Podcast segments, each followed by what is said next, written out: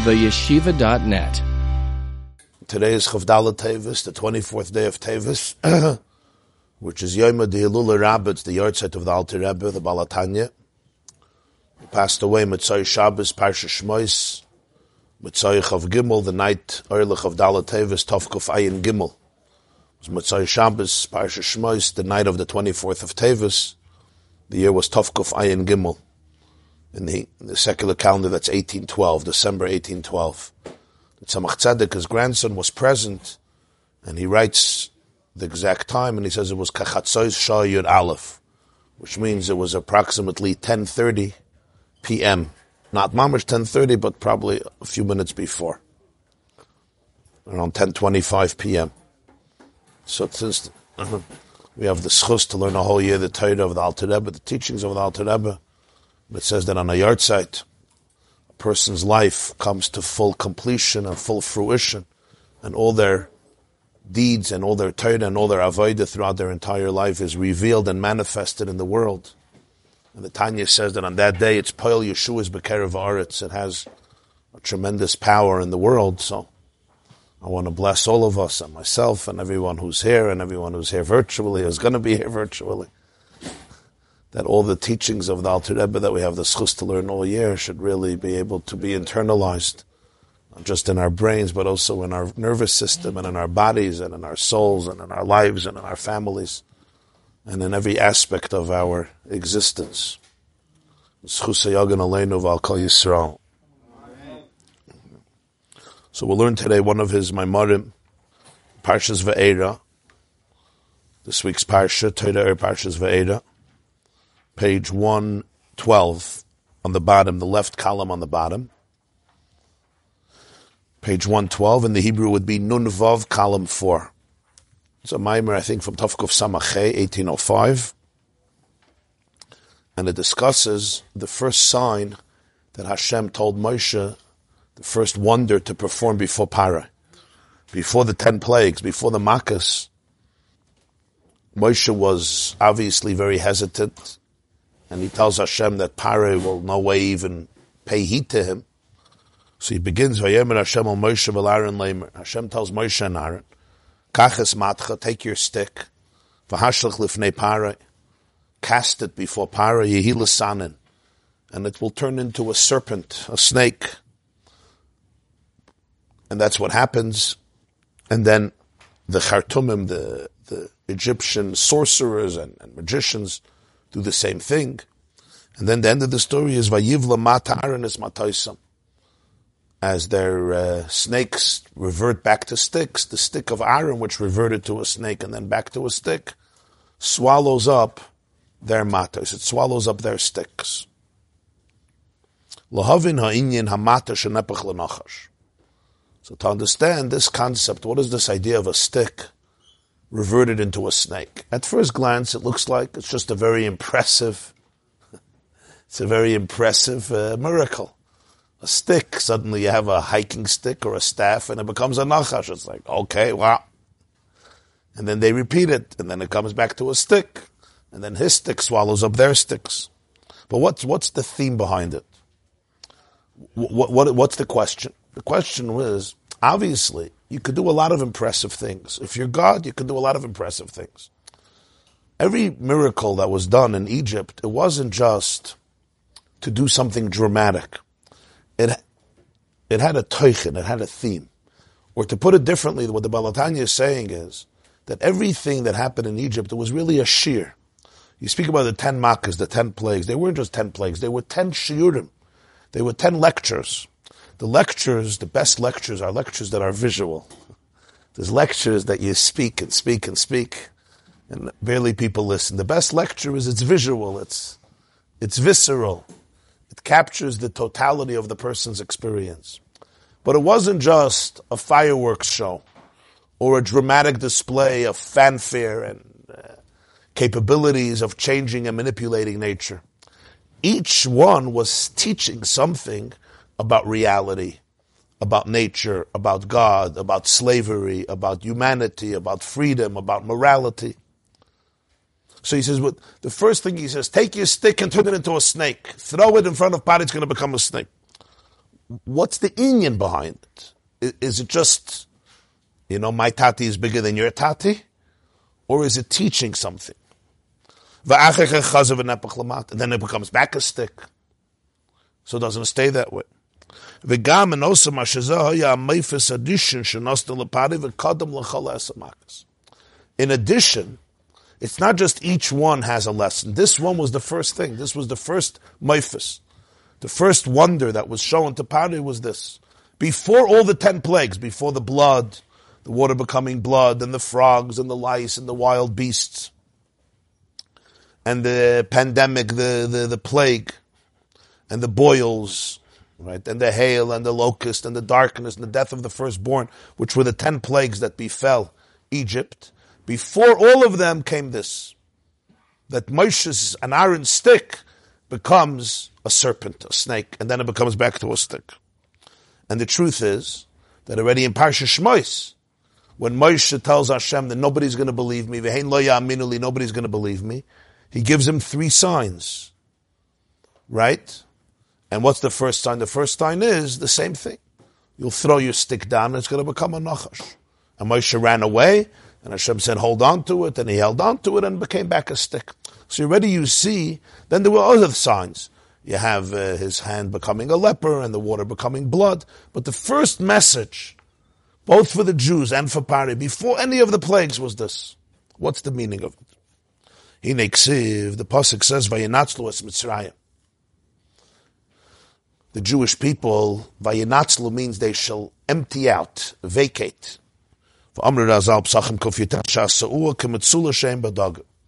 Hashem says before they leave, they're going to empty out Mitzrayim because they borrowed from their neighbors silver and gold and tunics and clothes.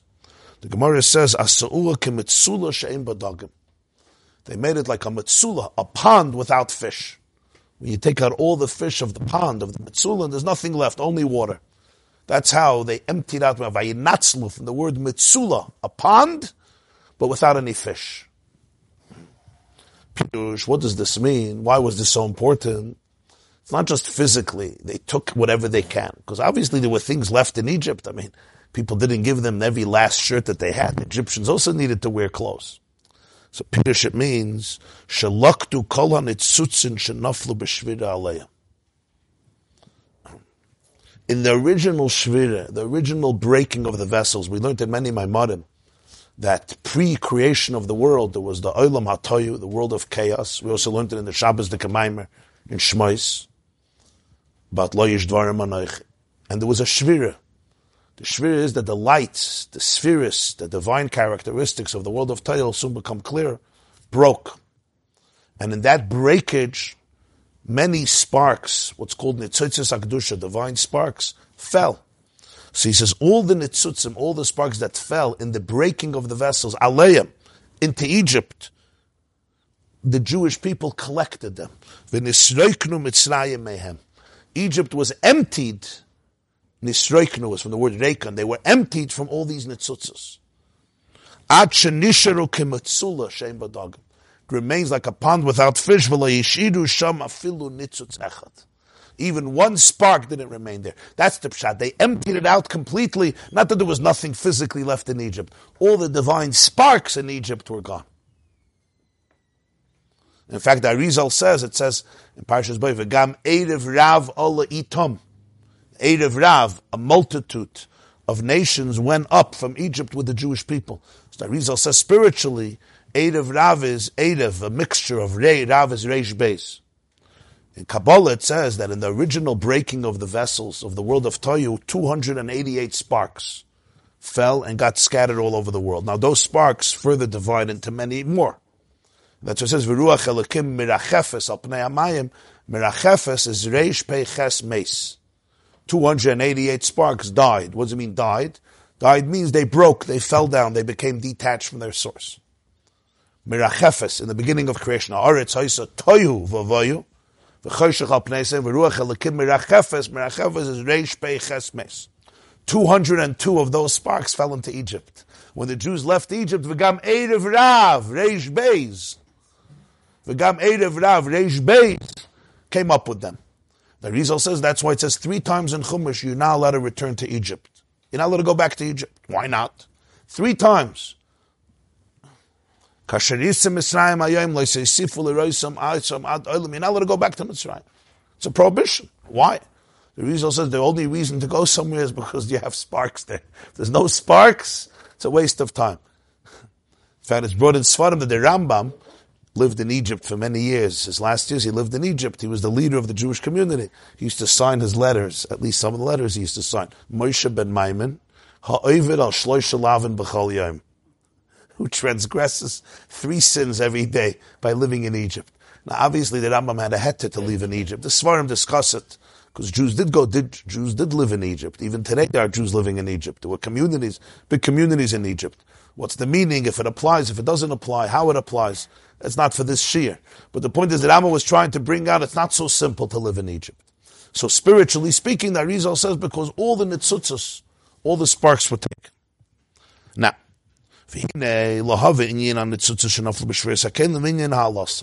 to understand what this means. What's this idea that sparks fell down during the breaking of the vessel, Shvir and what does it mean to sublimate them, to elevate them, to take them out of Mitzrayim? The explanation is Kini do what's known. Inyan Ashvira, the concept of the Shvir, of the breaking, who in who misses Zayin Malkin Kadmoyin the Toyu, Shenishberu v'noflu lamata lebri yitzir asiya bebchinas haklipis v'sitracher. It's the concept that there were seven kings that died. In Parshas Vayishlach at the end, says, Ve'ela ha'malachim ha'shemalchu beretz edem lifnei melech melech lebnei Yisrael. Before Jews ever had a king, there were, there were kings in Edom. And he goes through a list of eight kings that reigned in Edom from the genealogy of Esav. And each of them died. The first seven, it says, Vayimlach vayamas, Vayimlach vayamas, Vayimlach vayamas.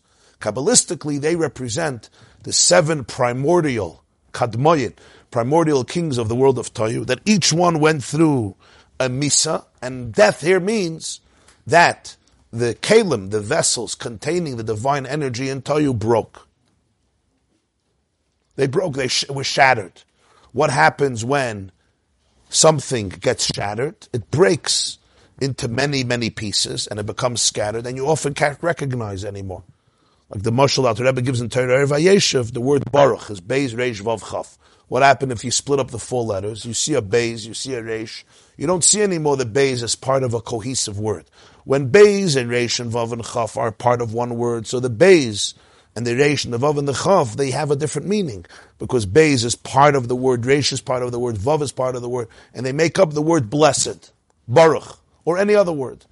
When the letters are scattered, you still have each letter and it's the same letter that was there before, but you completely can't recognize the meaning of that letter because the letter is now fragmented. It's disassociated, it's disconnected from the totality of the whole experience. Now, this is a very, very profound idea. Extremely. Why? Because when you have the letter, you have everything. You have Beis, but you have nothing because the Beis is isolated, it's detached, it's not part of a story. When you put the Beis back with the reish and the vav and the chaf, you didn't. It's still the same Beis, but it's a different Beis. It's part of a narrative. It's part of a story. It's part of a holistic experience. And I want to focus on this for a few moments because it's so important in life. In the world of neuroscience, it's known that one of the very difficult challenges the human brain can experience is when there is a detachment from what's called cognitive memory and emotional memory. Therapists here will be able to explain it a little better. But here's the point. Here's at least one point. Cognitive memory and emotional memory, when the two become severed and they're, they're, they're not working together. Cognitive memory is a memory of a certain reality, a certain experience that your brain remembers. Emotional memory is not an not an idea. It's it's it's it's the emotions remember it. Meaning, I respond emotionally to somebody. Somebody walks into the room, and my body becomes uptight. That's an emotional memory. My emotions remember without an explanation. Usually, when cognitive memory and emotional memory work together, the emotion has a time and has a place. Which means, if somebody insulted me in public at a certain point in a certain place, I remember clearly what happened. Now when this person walks into the room, I'm uncomfortable. Maybe I'm scared, maybe I'm intimidated, maybe I'm angry, maybe I want to run away, maybe I feel unsafe. The emotional memory has a link to a cognitive memory. I know why I'm an emotionally uncomfortable. What happens if the emotional memory is separate, separated from the cognitive memory? Maybe I was too young. Maybe I didn't understand what was happening. Maybe I didn't have words for it. It was overwhelming. So now the emotional memory doesn't have a time and doesn't have a place. So what happens? It becomes all encompassing. It's timeless and spaceless. So the memory is there, but I don't have with what to associate it. So now it could continue for 24 hours a day, seven days a week. It could be when a person walks into a room, I'm already uncomfortable. Yeah. The memory, the emotional memory doesn't have a time and a place. To put it differently, the emotional memory becomes a replacement for God, who doesn't have a time and a space. Everything in the world has time and a space. It has its limit. The one thing that transcends time and space is Hashem. When my emotional memory doesn't have a connection with my cognitive memory, that emotional memory takes the place of God. It has no time and space. That becomes my God. That becomes my highest reality. And that's essentially one of the deepest definitions of what real trauma is. What happens is, not that something bad happened to me. Not something sad or painful happened. Something happened, it has no context. There's no context, there's no time, there's no space, there's no memory that's linked to it. In my emotions, therefore, it's, it's, it could creep in and seep into almost every aspect of my life sometimes every aspect of my life. It's not isolated anymore. When he says here that there's a shvira, what's a shvira? And he gives the mashal of Baruch, Reish Vav Chaf. The Beis is not anymore part of a story. It's an isolated experience, and it's not part of a narrative, it's not part of a story. So it can define me in ways that are unbelievably powerful because it's not limited anymore.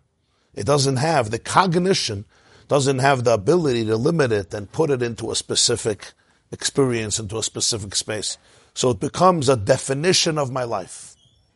So when he says here that what happens is, there are seven kings, they're shattered, they're scattered, and they fall down. in the shells and sitracher. This is very, very significant words. What happens is, these very divine sparks, when they become shattered, they're not recognizable anymore. And this is what creates klippa. This is what creates husks. And I'll explain more. Take a person's soul. Before the soul comes into the body, the soul was completely one with the light of Ein Sof.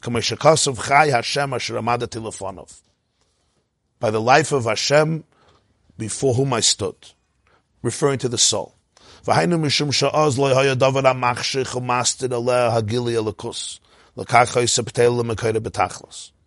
was nothing eclipsing the revelation of godliness in the soul, so it was completely aligned with its source. Once the soul descends and now assumes the garment of a physical body, so the body eclipses the soul. And it gives the appearance that the whole world and everything inside of it is completely separate from its source. The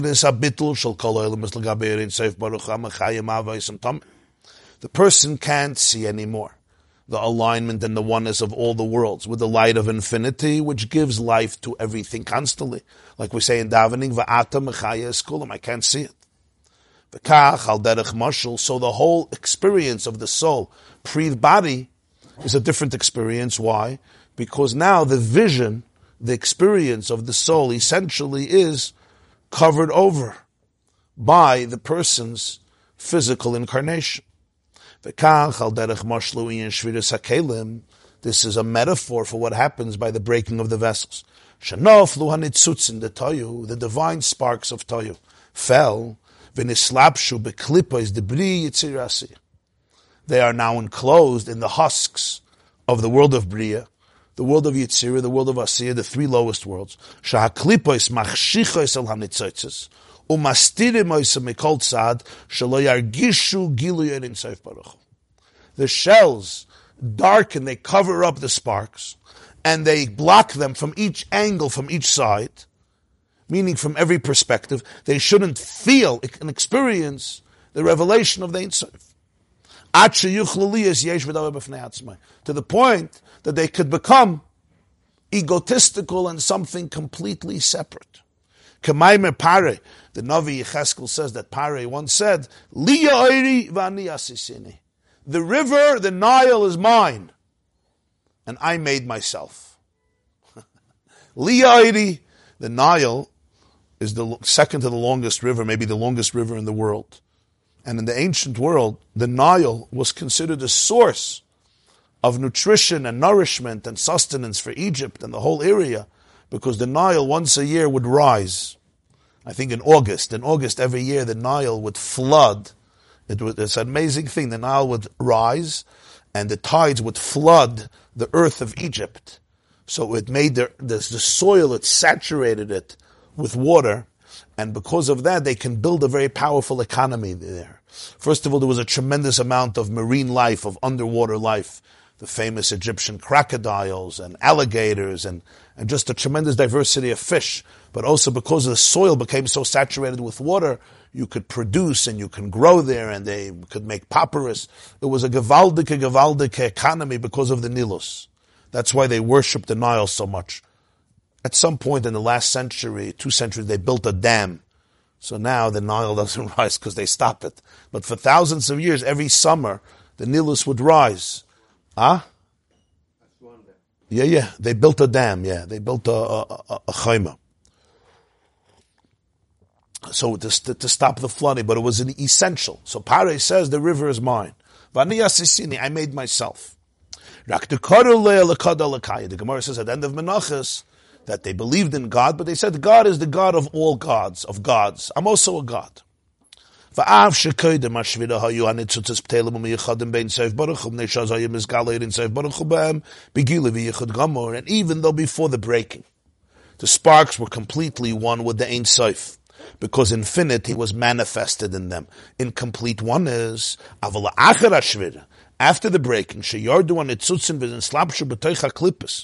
shemas malbishim oisam umastirim hagilia lekus kamashal aguf shemaster machshich lagabe hanashama keniskele. After the breaking, the, the sparks went into the shells that that cover it and camouflage it and eclipse it, like we spoke about the body and the soul. So they lack now the ability to experience the bittel, the oneness that they had initially. And now you understand why everywhere in Kabbalah and Chassidus, they're called klipos. Why klipos? Klipos means shells. Shem kemashal aklipa sheichefefes umakefes al apri hakonos besoicha umasteres oisa klipos egoz. Just like the shell which covers over and surrounds and encompasses the fruit, which is inside, and the klipa blocks it, like the egoz. Egoz is a walnut, because sometimes you have shells that are very thin, like a grape. But an ego is a walnut. When you look at the walnut, the ego is, what do you see? You see a thick klipa. You have to take a nutcracker and you got to break the husk in order to extract the fruit.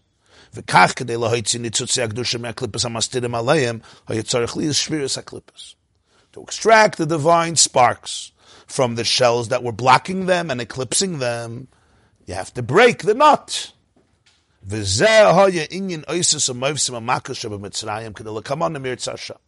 this was the whole function of all the plagues and the wonders and the miracles in Mitzrayim. It wasn't just to take revenge. It wasn't to take revenge. It wasn't even to show who's boss. That was all accomplished. But deeper than all of that was to be able to extract all the holiness, all the nitzutzis, because they're concealed in the shell. So what's the Baal HaTanya teaching here? He's trying to explain what's this whole concept of Shviras HaKelim and, and, and Nitzutzes and Klippis and Birir HaNitzutzes. So this is what he's trying to explain. And what's the main point? What's the main point? Mm-hmm. The world of Klippa, the world of Klippa, means one thing. It means anything that blocks your vision and your experience of having the ability to be able to see the true oneness with Ein Sof. In other words, without Shvira, without Klippa, what would be? The way you experienced yourself and the way you experience the world, as he says, is that it's bittul kola olamus legabe Ein Sof if the doors of perception are cleansed, everything appears as is. You're part of infinity. And you are infinite. You're bottle, you're completely one with the Ein Sof. And the whole world is, because the Ein Sof vivifies it and animates it and gives it existence every single moment. What does that look like? In such a reality, there's absolute oneness. There's oneness with yourself. There's oneness between you and everyone around you. There's oneness in humanity. There's oneness in the whole cosmos. It's all Ein Sof. There's complete oneness, complete oneness. And that's the truth. What's Shvira? What's Shvira? Shvira means, just like again, I'll back to that mushal. You have the word Baruch, and then you break it apart. And now you have a Beis, but you don't recognize what it is because it's not part. It's like Khalila, person has a break, a nervous breakdown. You have sometimes a genius that has a breakdown. They walk the streets. They speak words. If you listen to the words, you'll hear fragments of creativity, but no, no, no two sentences are cohesive because the person doesn't have that part of the brain that keeps the story together. It's all fragmented. That's what Shvir is. The source of all breakdowns in the world is the Shvir of Elam It couldn't keep it together. So you have all sparks, it's all sparks of holiness, but it's not recognizable anymore. What does it mean it's not recognizable? It has a shell. We think of klippa very physical. You know, there's a godly spark and you go into a shell and you cover it. In spirituality, you don't, ha- you don't use these types of metaphors. It's not two separate things. When you can't recognize what the nitzutz is, that's pshat, it has a klippa. Klippa means when something exists and you, it doesn't tell you what it is. It's not clear what it is. It can be misunderstood, distorted. Like in yourself. You're having an emotion, you don't know what it is. You misinterpret it, you distort it. That's pshat, it has a clip, it has a shell on it. You have access to it through cover-ups. You don't clearly see what it is. For example, a person gets very angry, right? Most cases of anger come because there's a pain behind it. But I don't see the pain. All I see is I'm angry at you. In other words, the emotion is covered up. And what is the pain from? You have to be able to know what that is. Probably loneliness. The fact that you're alone in the world, which comes from the fact that I feel maybe unloved in this world. There's nobody to support me, disconnected. So that's pshat. I can have an emotion, but there's no real awareness here. Why is there no awareness? Because it's covered over by shells and husks. So the whole Shviris HaKelim, he says, this is what created Klippus. What's created Klippus? Really, it's all divine sparks. It's all Ein Sof. But you don't see it anymore. You look at a Beis, it's one thing, a Reish is another thing. It doesn't tell you what it is. So a new world emerged, a world in which there's a sense of absolute detachment, loneliness, isolation, and separateness. And the Alter Rebbe says it begins, and the metaphor is the person themselves. The person himself or herself is one with Ein Sof, but yet that identity is blocked. So I look for substitutes because a person wants to feel validated. If you felt part of infinity, you don't need another validation. It's good.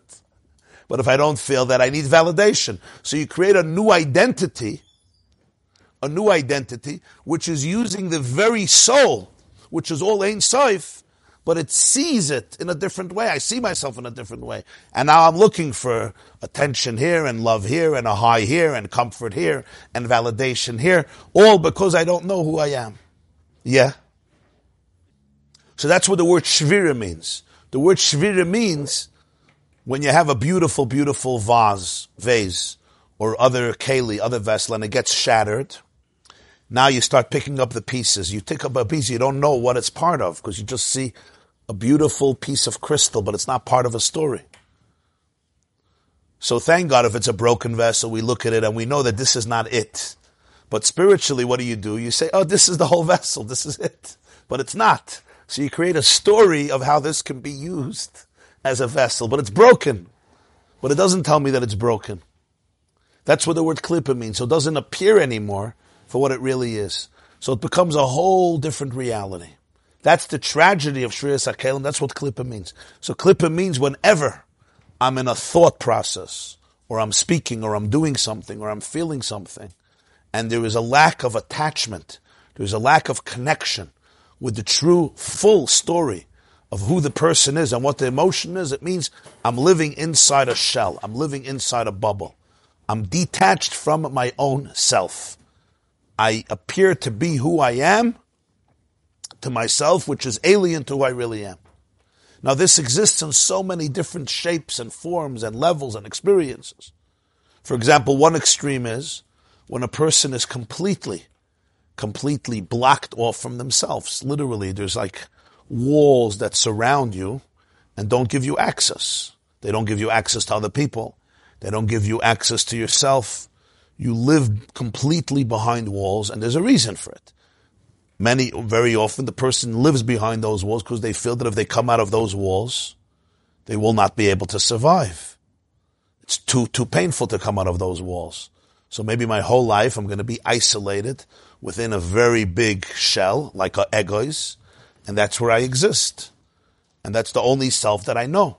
It all happens because I lost that link with my own Ein Sof, with my own infinity, which is the source of all the worlds and all of reality.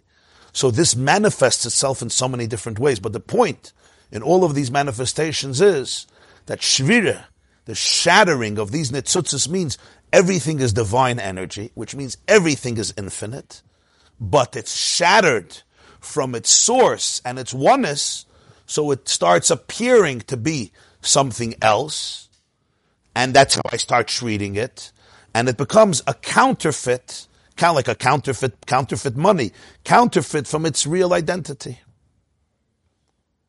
And therefore, I need to be able to crack the shell in order to take it out. That's the that's the nekuda here. And now he continues. V'hineksiv, the pasuk says, V'nohor yoytze meyedim lahashkas asagan, u'misham yeparid v'hoyel arba roshim shema echad pisha. In the beginning of creation, there's the Eden. And then there's a river that comes out of Eden and irrigates the garden. Gan Eden. That's where Adam and Chava were placed with all the trees. From there, the river splits into four sources. The name of the first river was Pishon. Rashi says that's the Nilos, the Nile. And then you have Gichon, Chidekel, and Pros.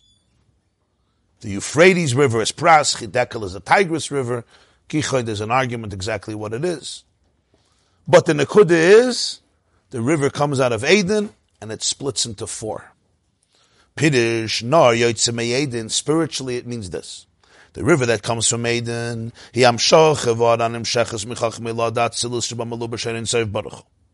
is the flow, a river is a flow, Nahar.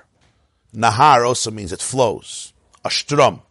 It's the flow that comes for what's called Chachmei La. Datzil is the highest level of Chachma of the first world, in which the light of infinity is manifested. So that Nahar comes out from Chachma, from Eden, Ubov al Yoda Nimshach Erin Seif Baruch Hu B'chol HaTzilus V'Nimshach Ad Pchinas Malchus Datzilus Anikre Gan V'zel Lahashkes Asagan. And that brings the flow of the Ein Sof in the whole world of Atzilus all the way to the last sphere, which is called Malchus, also known as a garden. As we said, the light, Nahar, which a flow, Nahar also means light in Aramaic, Nahar. It brings the light all the way from Eden all the way through Atzilus till the garden. As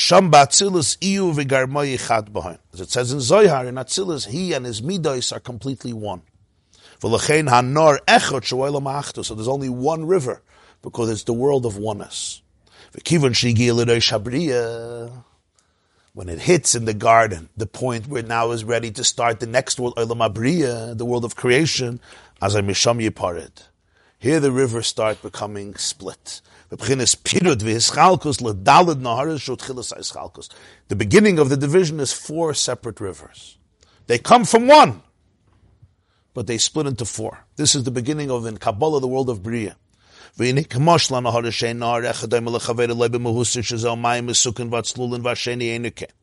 Just like physically rivers, no two rivers are identical. Not in the nature of the water. In one river you have sweet water, clear water, transparent water, lucid water. In another river, you have murky water, etc. And not in the size, not in the nature of the water, not in the size, the quantity of the river. One river continues 200 kilometers, 200 parsa. A parsa is four mil, so that's around four kilometers. So, so, so 200 would be around 800 kilometers It's long, long rivers. The Nile River continues, I think, thousands of miles. It's like from here till Warsaw. Spiritually, the rivers are not similar. The Hainu Pishain is Nilois, Sarshal Mitzrayim, Nimshechu v'noflu ben Nitzutzim Rabim, Ma'olam Atoy Yosem Masha Noflu The sparks of Olam Atoy that fell into Mitzrayim is much more than what fell into Bavel. Each country, each identity has its own uniqueness, both physically, each river is different, and also in size and in quality, and the same is true spiritually. That's the answer, that's the shvira, that's the breaking. In other words, even though they all begin as one, like we said before, in Atzilus is Olam Ha'achdus, so the Olam Ha'atzilus is the perspective of the world from a place of oneness. But in the world of Bria, there starts Misham Yipared. Here starts a different interpretation of the world. In other words, to put it differently, when we speak about different worlds, Atzilus, Briya, Yitzira, Asiya, you're not talking about physically. If you take a spaceship and you fly a hundred million light years, you'll crash into Yitzira. You'll go another million light years, you'll crash into Briya. You'll go a billion light years and you'll crash into Olam Hatzilus. That's not what it means. It's really four different pairs of glasses. It's four different pairs of glasses. It's how you look at the same world. Yeah. You have an neshama of Atzilus, it means a soul that's here, but it sees the world from the prism, from the perspective of Atzilus. Another soul is from Bria, another soul Yitzira. And then there's most souls which are Siya, which is our world, the lowest world. Atzilus is not somewhere, eh, it's here. It's a way of looking at the world. It's a way of interpreting reality. It's a way of interpreting reality. What's mean a way of interpreting well? What's this way? He calls it Olam Ha'achtos, the world of oneness. What does it mean, the world of oneness? The world in which everything is seen for what it really is. What is it? It's a manifestation of Ein Sof. It's a manifestation of the light of infinity. Like he says, Nor Yoitzimi Eden the river leaves Eden, which is Chachma, Lahashkis, a Sagan, to irrigate the whole Atzilus all the way down till Malchus, which is the last sphere. Malchus is the tenth sphere of Atzilus. It's all Olam Achtus. It's a consciousness that's completely, there's no ego, no separateness, and therefore no insecurity. Umisham, from there, starts Yiparit. Comes from the same river. It starts splitting into four rivers. And that's the world of Bria. Then there's the world of Yitzir and the world of Asiya. And we live in our world, everything is split. Everything is separate. What's the, what's the, what's the reason for that? That's what Shvira means. Shvira, what's Shvira? Shattering takes one thing and it shatters it. In a person's life, like I said earlier, when a person is disassociated, they're not one. Oneness means that all parts of my brain work in a seamless flow. They work together. They're part of a single story. Doesn't mean there's no pain, doesn't mean there's no sadness, but it means even if there's pain and sadness, it doesn't create a rupture, it doesn't create a split in a person's consciousness. There is a situation where there's an experience where there's a rupture in a person's consciousness. Things simply don't work together anymore. Like I said before, the example of cognitive memory and emotional memory being completely separate. Or parts of a person that are disconnected, literally, disconnected from other parts. There's a lack of connection in the human brain, in the human identity. That's all something broke. Something broke. There was a shvira. Shvira causes this. It all begins with the shvira of pre-creation. And that's the shvira of the nitzutzis of Eilam Atayah Shvira Sakelim, where sparks are really one. They're all godly sparks. But they become shattered and therefore experienced as something else, and they could be perceived as something else, and that's what it means. They live in a shell. And when they live in a shell, you don't see what they really are. And therefore, one can be separate from the other. That's the concept of pirut. Yeah. Everything in the world is full of nitzutz. Everything in the world is full of nitzutzes. From Mitzrayim. They, they were sublimated. That's why we don't go back. That's why there's an issue to go back to Mitzrayim. Yeah, that's what it says. Yeah. Olam broke, yeah.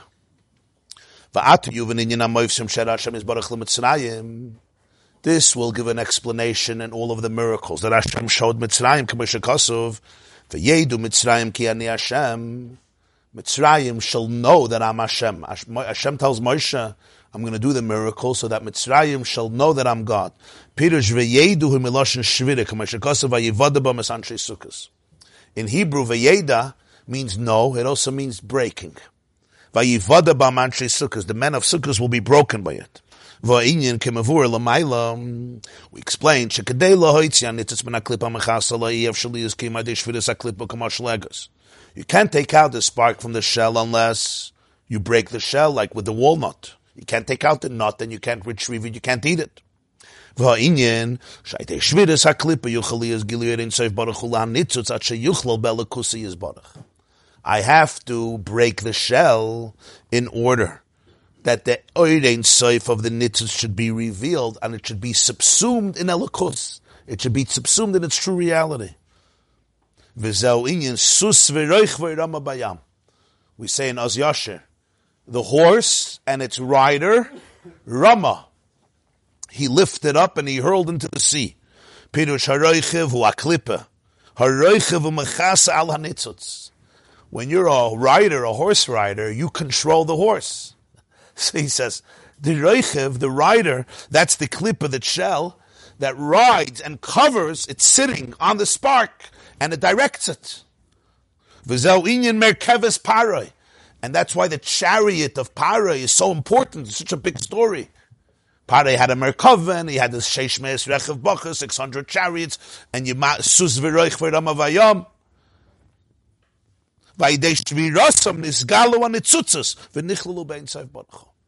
Through the breaking, sus v'ayam, so the nitzutzas become revealed and they become subsumed in what they really are, which is the infinite one.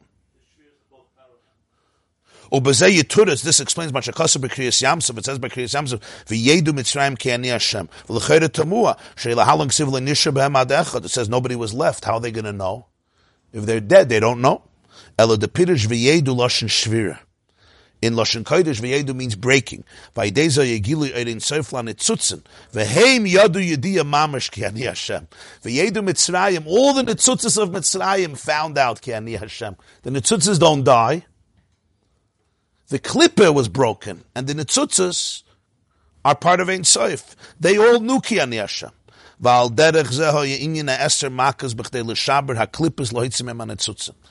one of the ten plagues with another form of revealing the truth about reality. In other words, revealing the truth of what's inside all the cover-ups. Getting rid of the lie.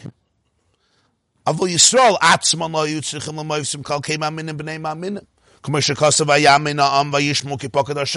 The Jewish people themselves, as the Pasuk says, they believed. Rak am teich mamish, hutzrich lias eser makas anal v'yedu mitzrayim But because of all the sparks that were swallowed, literally swallowed, literally inside of the klippus, so the ten makas created the v'yedu mitzrayim, the shvira, the breaking of the shell, and the gili of the nitzitz. Yeah, Mitzrayim was a paradigm to show, let, us take the first one of the plagues. Not the first one he's going to explain in a moment. Take the water becoming blood. On a very simple level. The water became blood. It says in Mefarshim it was really just t- telling the truth. The water was blood. The Nile Delta is the source, as I said, of all the economic success of Egypt. Egypt became a superpower because of the Nile, because of the Nilus, because of Pishar. And it's still one of the most beautiful resorts in the world. The Nilus extends through 11 countries, I believe. It's, it's a very, very long sea, very long river. But people sit by the Nilus. I don't know if you ever saw it. It's beautiful, beautiful water, especially certain parts in Egypt and other parts. Beautiful, beautiful water. Calm, delicious, blue, sparkling, looks like the heavens. Huh? And you sat there, right? With beach chairs and played volleyball and played football and frisbee and there were joggers and everybody was in their earbuds. But what was the truth about the Nilais? It was a Beis It was a cemetery for Jewish children. They would plunge Jewish babies, throw them into the river, and the water covered up on these innocent bodies. It was the greatest, one of the greatest graveyards in history. So when you came by day, the Nilus was beautiful. But what was the truth about the Nilus? It was one bloody Gehenna. So the first plague, what did it do? It just said, let's say the truth. This is not a river of water. This is a river of blood. This is a river of blood. Pashat and Pshat. What, what is that? That's called Shviris HaKlippa. That's called Shviris HaKlippa. There's a word from the Kotzker Rebbe. It says in Parsha Shlach that Yeshua and Kalev, when they heard what the Miraglim were saying, you can't go into Eretz Yisrael, we're all going to die. Karu bigdehem. They tore their clothes. So the Kotzker Rebbe says, literally everybody says, whose clothes did they tear? Their own. Karu Bigdam, they rent their own garments like Kriya as a sign of Avelis. Kotzker Rebbe says, no. Karu Bigdehem. They tore the clothes of the ten spies, of the ten Miraglim. Why? Because the ten Miraglim were considered Eine Ha'eder, Rasha Ha'eder. They were leaders, so they wore big streimlach. They wore long bekishes, right? They wore big gartlach that were woven from silk and they looked like the Kohen Gadol with the Shemayin Begadim. So the Tzkatzim was a Karu Bigdeim. They went and they tore their clothes. They said, put on real clothes. Tell everybody who you are. You're a bunch of gangsters. Machzich you're a bunch of gangsters. Karu Bigdeim. Stop wearing the uniform. Just tell everybody who you are. So you don't believe in Moshe, you don't believe in God, you don't believe in Eretz Yisrael, you don't believe in anything. That's it. I have no tinus. But uh, was mit der Levushim? Alter Rebbe once said, was meinte Esav is herumgegangen mit uh, Esav went around with an axe and with thick, thick uh, construction pants and thick ropes. He says Esav is gegangen mit a Zaydin Zupitza. Esav went with a, with a Zaydin kapota. Not like me, I'm wearing a suit. He went with a, with a long Zaydin kapota. That's what he looked like. Huh? Begadim hachamudais. What's the point? The Meraglim said, you're showing a Kara Bigdayim, stop the cover up. That's the first step. The first step in extracting the nutzitzes, getting rid of all the distortions, getting rid of all the lies, getting rid of all the cover ups. You're not a leader. You're a gangster. You're a monster. You're using, you're using your inner consciousness. Huh?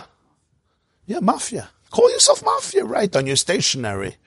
Instead of writing uh, what you write, write the truth. That's what he says, Kara Bigday.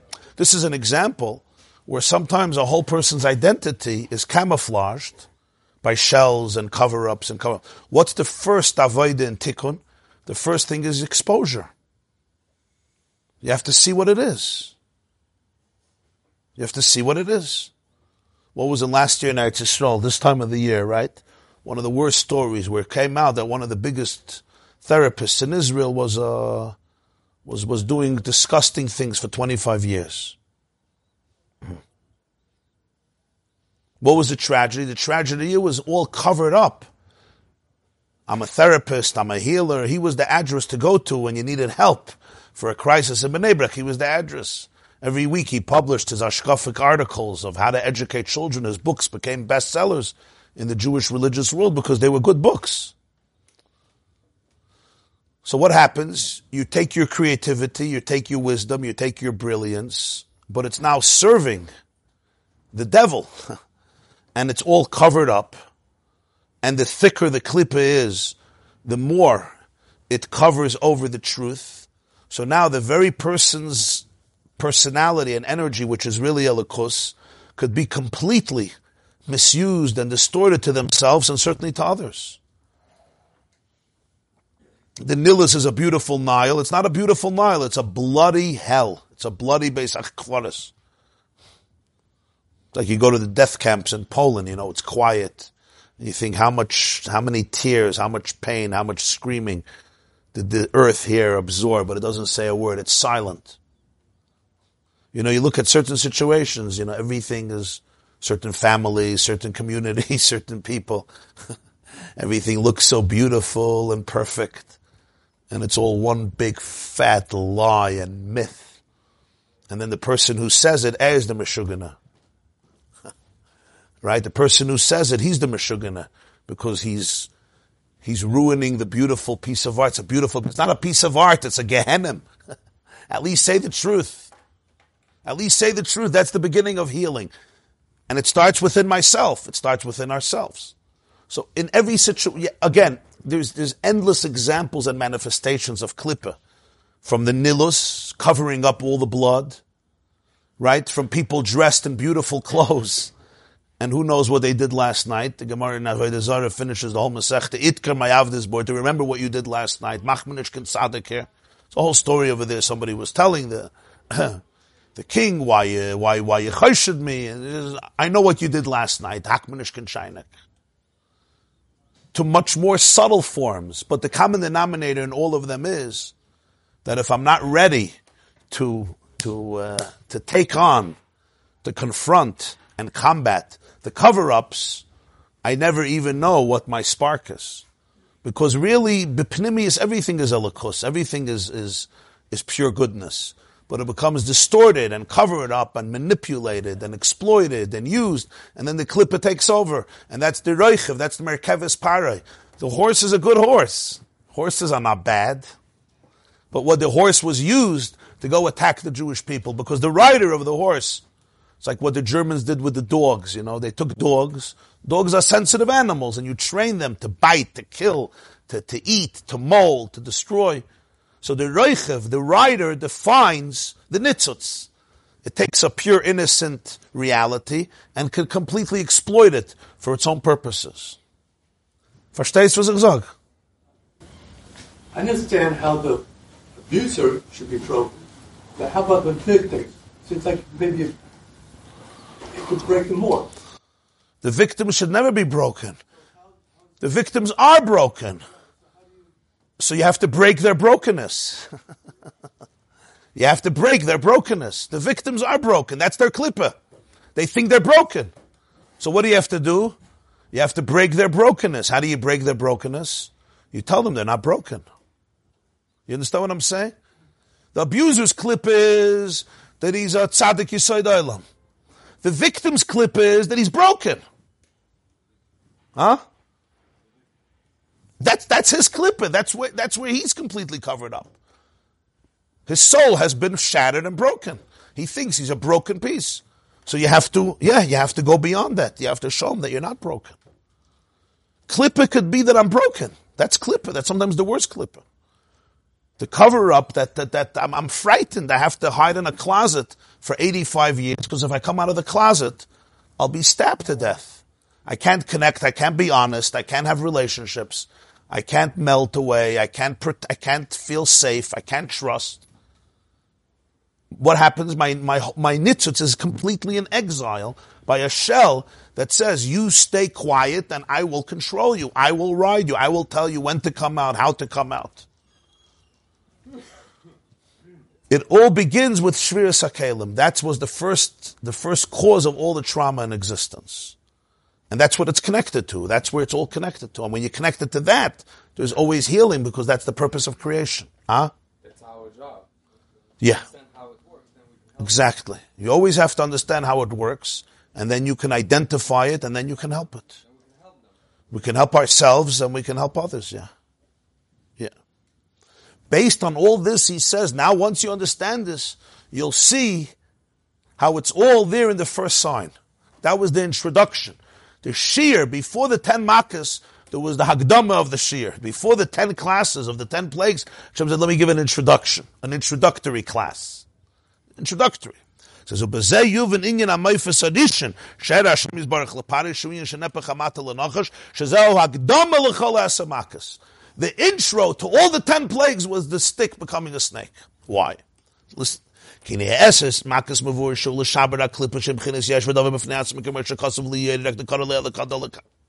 We explained what are the ten plagues? To break the covers, the shells. What does that mean to break it? The sense in the world that I am separate from Hashem. I'm lonely. I'm broken. I'm shattered. I'm a yesh. What's that a yesh? I'm on my own. Yesh means I have a big ego. Why do I feel I have, why do I need to have an ego? Because I don't exist without it. Why don't I exist without it? Because I don't experience that I'm part of infinity. So I have to become a yesh. I have to become a something. What do they say? Be something, right? be a something. It's beautiful words. It can also be very dangerous words. You have to be a something when you're a nothing. If you're a something, you don't have to be a something. Become something. Make something of yourself. On one hand, it's very promising. On the other hand, this feeling of real yesh is a compensation for the real self that is broken. That's the yesh for David so all the miracles was essentially a sheer, it was a demonstration. Even though they say that they're klippus and sitrachina, they are.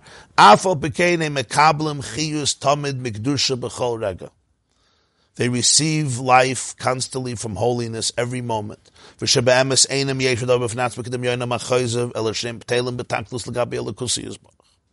You're not separate. You're not disconnected. You're not detached like you think you are. You're completely one with Elikus.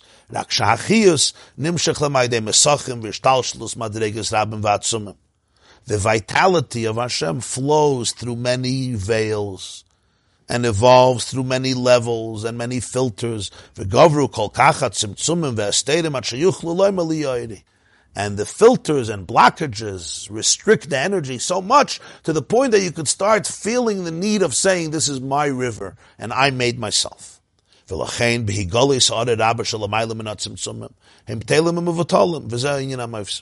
moment there's a ray of light that comes higher than Tzimtzum, all the klippas are gone. Because they all live from a delusion, because there's darkness. The moment you get to see what's happening, you see the other side of the veil, it all ceases to exist. It's like all a joke. On this side of the curtain, the Klippas take themselves very seriously. Why? Because even though at this moment they're all coming from Kedusha, but the Kedusha is so restricted and so concealed, it allows for a philosophy and an experience of separateness from Hashem, and therefore loneliness. The moment there's a revelation that's a little more intense, it's all gone. Like sometimes a person's brain has an experience that's a little more intense, you get to see a little more, and suddenly everything you took seriously, it was like a joke. It's, it's worthless. It's meaningless. It was all based on some distortion of perception. The moment you see something beyond the tzimtzum, all the klippas are gone because their whole existence is only because Elikus was covered up. And this was the idea of the stick becoming a snake. Pirush, matu loshnam shachav the word mata means a stick. It also from the, is from the word hamshacha v'hatoya, which means to communicate something. When something you say, the svara is mata, your logic gravitates. It extends, it's bending towards this place. V'chein shevet gamkin lashon hamshacha.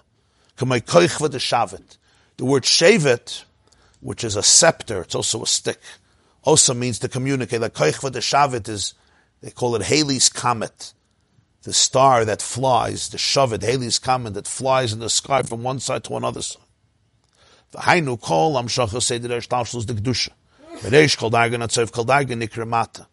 The whole flow of Kedusha, of holiness, from Hashem's source, down through all the levels, it's called a stick. Because a stick is a way of communication, right? Like with a stick you could move something, you can direct your hike, your walking, You can call somebody, especially somebody who can't see. So the stick extends me to somebody else. You take something with a stick, you move something with a stick, you call somebody with a stick, you hit something with a stick, you get something with a stick. So that's mata and shevet. So mata is like the flow, the flow of energy all the way from the source down. But that's holiness, because a stick is straight. Tanin, a serpent, he makir the mitzrayim k'mesher atanim hagadol b'tech The Yecheskel says the great snake or crocodile that crouches in the river. So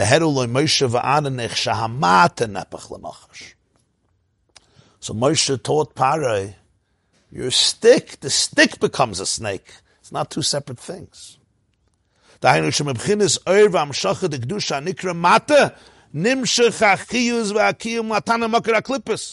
From the light of holiness, that's where the snake gets its whole chiyus. The source of klippa, which is the snake or the crocodile, it all comes from the stick. His malchus, his leadership extends and rules everything. It's through many restrictions and evolutions that the stick could become a snake through all these filters and constrictions. The flow from the stick is so concealed. To the point that it can create this type of snake, which says the river is mine. Crocodile says the whole river is mine, which is pare. You see also a stick. He says is a direct flow, it's straight. A snake, right? They call it the serpentine gait it's crooked. It goes this direction and this direction, that direction. It's not the straight stick. It's the crooked stick. So here you have exactly what happens. The flow of Kedusha is called a mata. Why? Because it's seamless. From the Elyon, it goes down to the Tacht, and it's a flow. The Nachash, right? You think it's going in this direction, and then it turns in this direction. The serpentine gait. It looks very sophisticated. It's like a beautiful dance, but it's poisonous. It can kill you. That's exactly how Klippa works. It takes that flow, but it distorts it. It makes it crooked. Nothing is what it seems. You think we're going this way, we're going that way. Like a, like a deceiver, a ramai, we're going this way, we're going that way. In other words, what Klippa does is it takes the very energy of the mata, but now it's covered over by the shells and hus that detach it from its source. And the moment you're not aware of the truth, that you're a chalik of Ein Sof, that you're batel, you're completely one with the Ein Sof, now a new identity has to take over, and that identity by definition has to be crooked. It's not straight, it's not seamless, it's not transparent, it's not honest. Why? Because the truth is being eclipsed. If the truth would be revealed, the whole klippa couldn't exist. So the matter becomes the stick. So Moshe was telling Pari something very deep. You don't understand what you're fighting. You're not fighting me. You're not fighting God. You're not fighting the Jewish people. You're fighting yourself. You understand what he was telling them? You're fighting yourself. You're not fighting God. You're fighting you. So you are fighting you. How, how, how, can, how can that succeed? It can't succeed. You're fighting you. You're not fighting somebody else and you might win or you might lose. You don't know who you are. The mistake ain't. Your whole philosophy is a lie of who you are. You can't live a life that's betraying you because the very you is going to be the greatest protest against it. Your defeat is not going to come from outside. Your defeat is going to come from inside because you're rotten. Because you don't even know who you are. You're a distortion of yourself. That was a very powerful message to Pare. You don't understand. You, you're not fighting me, me against you. Who's going to win? Who's God? God is big, I'm bigger. You don't understand who God is. By you, God is a God. I'm explaining to you when we say God, it's not a God, it's you. It's Ein Sof, it's infinity. You need to let go of your shells and allow your truth to come out. Everything you have is Ein Sof, is Kedusha. It just became tragically manipulated in your system. And the only language you know is the language of control and tyranny and murder and oppression. And if you don't oppress the people, who are you? You don't understand that essentially we are all part of Ein Sof, and therefore oppression doesn't even make sense. Yeah. Chassidus. No. Shabbat b'nei Noach. Part of Shabbat mitzvahs b'nei Noach is Amunah. The Pnimi is Chassidus teaches Amunah. Because he's also part of the world. V'yedu Mitzrayim k'nei Hashem. Because Mitzrayim is also the nitzutzes. That's the Chiddush. There's no Mitzrayim, there's nothing outside of Kedusha. There's no such a thing, something is outside of holiness. Einaid Mulvadai. What do you mean? There's Mitzrayim. So that's what we're saying. Mitzrayim is not outside of holiness. Mitzrayim, the tragedy of Mitzrayim is that it doesn't know how holy it is. And the same is true with everybody and everything. Everything is holy. What do you mean? There's so many things not. The answer is the tragedy of those things is that they don't know how holy they are. So they become in their own mind something else in order to compensate for an existence that they're looking for and they're choking. So you become a new thing. It's called a yesh, and you say the river is mine. And it's in all of our lives. The moment you don't realize how holy you are, you need something else to compensate for it. Whatever that is, huh? So no, Gimel Klippas Atmeis also have a spark. All Klippas have a spark. Nothing could live without a spark. It's like it's like everything has it. When you say Gimel Klippas Atmeis Ein Ben Tov Klal, it means it's not revealed. It has to be broken because you can't. The, the Noiga means that the spark is transparent. It's Noiga, it's a shine. So you can easily elevate it, like anything. For example, kosher food or money. That's called Klippas Noiga, right? Wisdom, because the the nitzutz is, is, is, is, close to appearance. It, it's it's it's at the surface, so you can extract it. Shalosh Sipasat is the nitzutz is very very concealed, so you have to work much harder to get it out, and often you have to break it like a walnut. You can't just take it out. The, you know, you have a pistachio, you go like this, you open it up. Yeah, you have a grape where the klippa is not even concealing it. You could see the grape. You can even eat it. And then you have an egoz, a walnut. Is what do you say? Uh, you know, a hard nut. It's a hard nut to crack. So it's also, you're not interested in cracking it. You just want to get to the nitzutz. In order to get to the nitzutz, you have to, uh, you have to crack it. Yeah. What does that mean that Egypt didn't have sparks anymore? Oh, he's going to finish. So they took it out. They took out the nitzutzes. Yeah. You want to know Egypt today? well, could be they, other nations brought some stuff back because they moved there for that time, yeah, but other nations came back to Egypt, so probably they brought some sparks there. I'm just speculating. I don't know how, exactly how the system works, yeah? Same idea. I guess everyone has their own unique, uh, their own unique klippa. Okay, let's see the last few lines. now he shows bakert, opposite. The snake came from a stick. And now the snake goes back into a stick. And the stick of Aaron swallows up their sticks.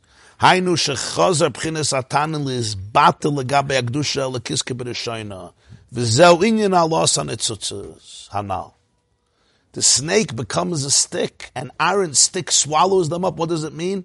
It means that ultimately all klippa could go back and will go back to its original place. Because it's just a cover up.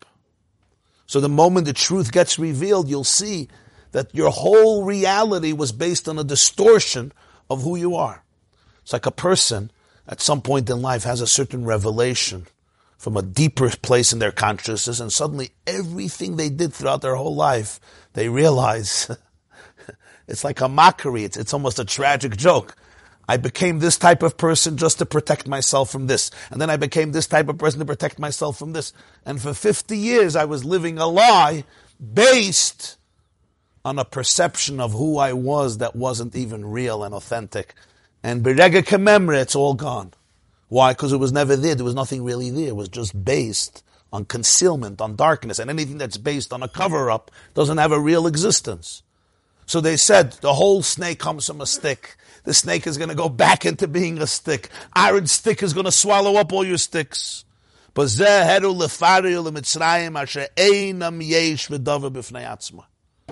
This was a shiur. Moshe and Aaron taught Pare the Maimer in Torah I'm going to teach you a Maimer. And that is, you're not a Yesh. You don't need your ego. You don't need your tyranny. You don't need to be a Soini Yisrael, a Shugana oppressor and abuser in order to exist. The whole inyan why you have to be a Yesh is because you need some identity, right? It's like somebody who's looking for compliments the whole day. Why do I need compliments the whole day? It's a survival. So when I needed it, I thought it was survival. Now you could realize it's not your survival anymore. You're not a yesh v'davav You're not separate. It's not who you are. He was really complimenting Padre. Padre, don't be a shaita. This moment, the whole Padre is coming from Elikus. There's no Padre without Elikus. Your whole chiyus is coming from godliness. Elishahu is barach kel mistater. Ah, you have such a big palace, and at this moment you're abusing a whole nation because Hashem knows how to conceal himself. That's it. Hashem knows how to conceal himself. So mainly you became a yatcha bedambik, you became a big yesh.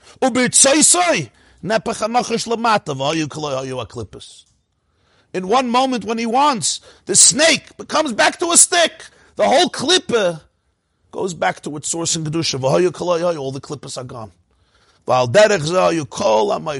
And this was the nekuda ultimately that's expressed in all the liyas v'yedu mitzrayim ki Hashem. That the clip of Mitzrayim should be broken. And then the nitzutz knows ki ani Hashem. It knows that I'm God. So that Egypt should become aware and cognizant of this nekuda of Einoid Mulvad.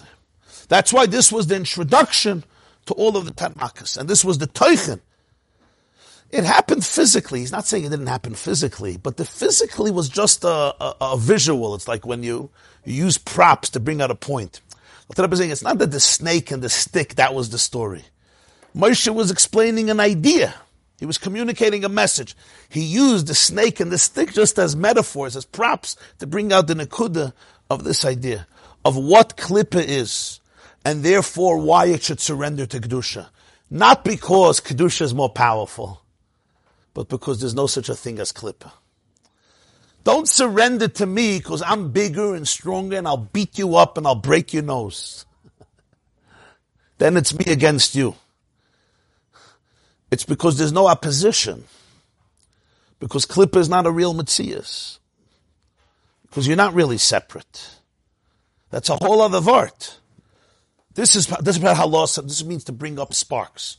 Bring up sparks doesn't mean you take a, a plier, yeah, you know, like you collect frogs from the from your swimming pool. You go and you collect toads and frogs from your swimming. Pool. That's Abshar Halos and Tzutzis. Halos and Tzutzis means that you reveal, you reveal the truth. You reveal that all the opposition and all the defiance and all the brokenness and all the arrogance and all the negativity was just desperately looking for existence because it's a cover up of the truth. The truth is covered. It's scary. Pare was scared. Listen, he didn't give in. he didn't give in. He said no. He fought. And every makkah Moshe continued the shiur. Based on this, you can go through the makkahs. It's not for now, but dam, tzvardeya, kinim.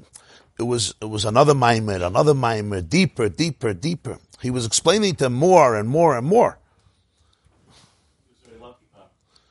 He was. He had a big soul. Listen, obviously, if, if they, they invested in him so much, somebody told, once told the Kotzker Rebbe when an apikoidus. He says, no, no, no, it's just not. He says, you get squeezed once, you'll be done. He says, Pada, he was an apikoidus.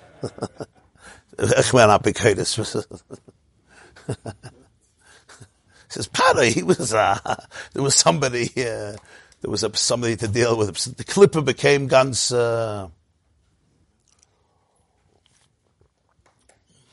so you have it on a cosmic level. People like Parai and these types of people. Yeah, you have Haman, Vuchadnetz, but you have it on a personal level. There's the inner Parai, there's the inner, there's the inner klippa. It may not be as dramatic. You're not chas v'shalom doing what the Egyptians did, but in each person's life, this is the concept. I have to look where the distortions happened. where my light became suddenly covered over, and now suddenly it's taken over by a shell and a husk that manipulates my divine energy, because there's nothing outside of divine energy. Everything is using divine energy. When you're lying, when you're cheating, when you're abu- everything is using divine energy. There's no such thing. You can't not. What are you using? There's only one source of fuel in the world. You can only fill your your car is going with gas unless you have a Tesla. It's also it's its own form. So this one uses electricity. There's only one source of energy. It's called divinity, godliness. Everybody's using that energy. The question is what what happens with that energy? Is it flowing smoothly like a stick, or does it turn into a snake? That's it. And when it turns into a snake, it's the stick that became a snake. So you have to teach the snake to go back being a stick. Okay. 9.30 we have a class for women, so we'll take a break here. And Bezer Hashem, the next class will be Thursday morning, 7, 8 o'clock, because they have HaTorah. Thursday morning, 5 to 8 or 8 o'clock. Neshama comes from one place, and the Neshama Toy and Neshama Nasidus, or, or one Neshama can come from a few different dynamics. From a few different. But generally the question is, what's the main focus of the neshamas usually? Sometimes the main focus can, can look from a, from a Toy perspective, and sometimes it can look from a Tzilus perspective. Ein echanami. A neshama could be uh, combinations, yeah. Suddenly the cognitive memory splits. Yeah, from the emotional memory. I mean, it's gone. It's, it's a good thing. That it splits?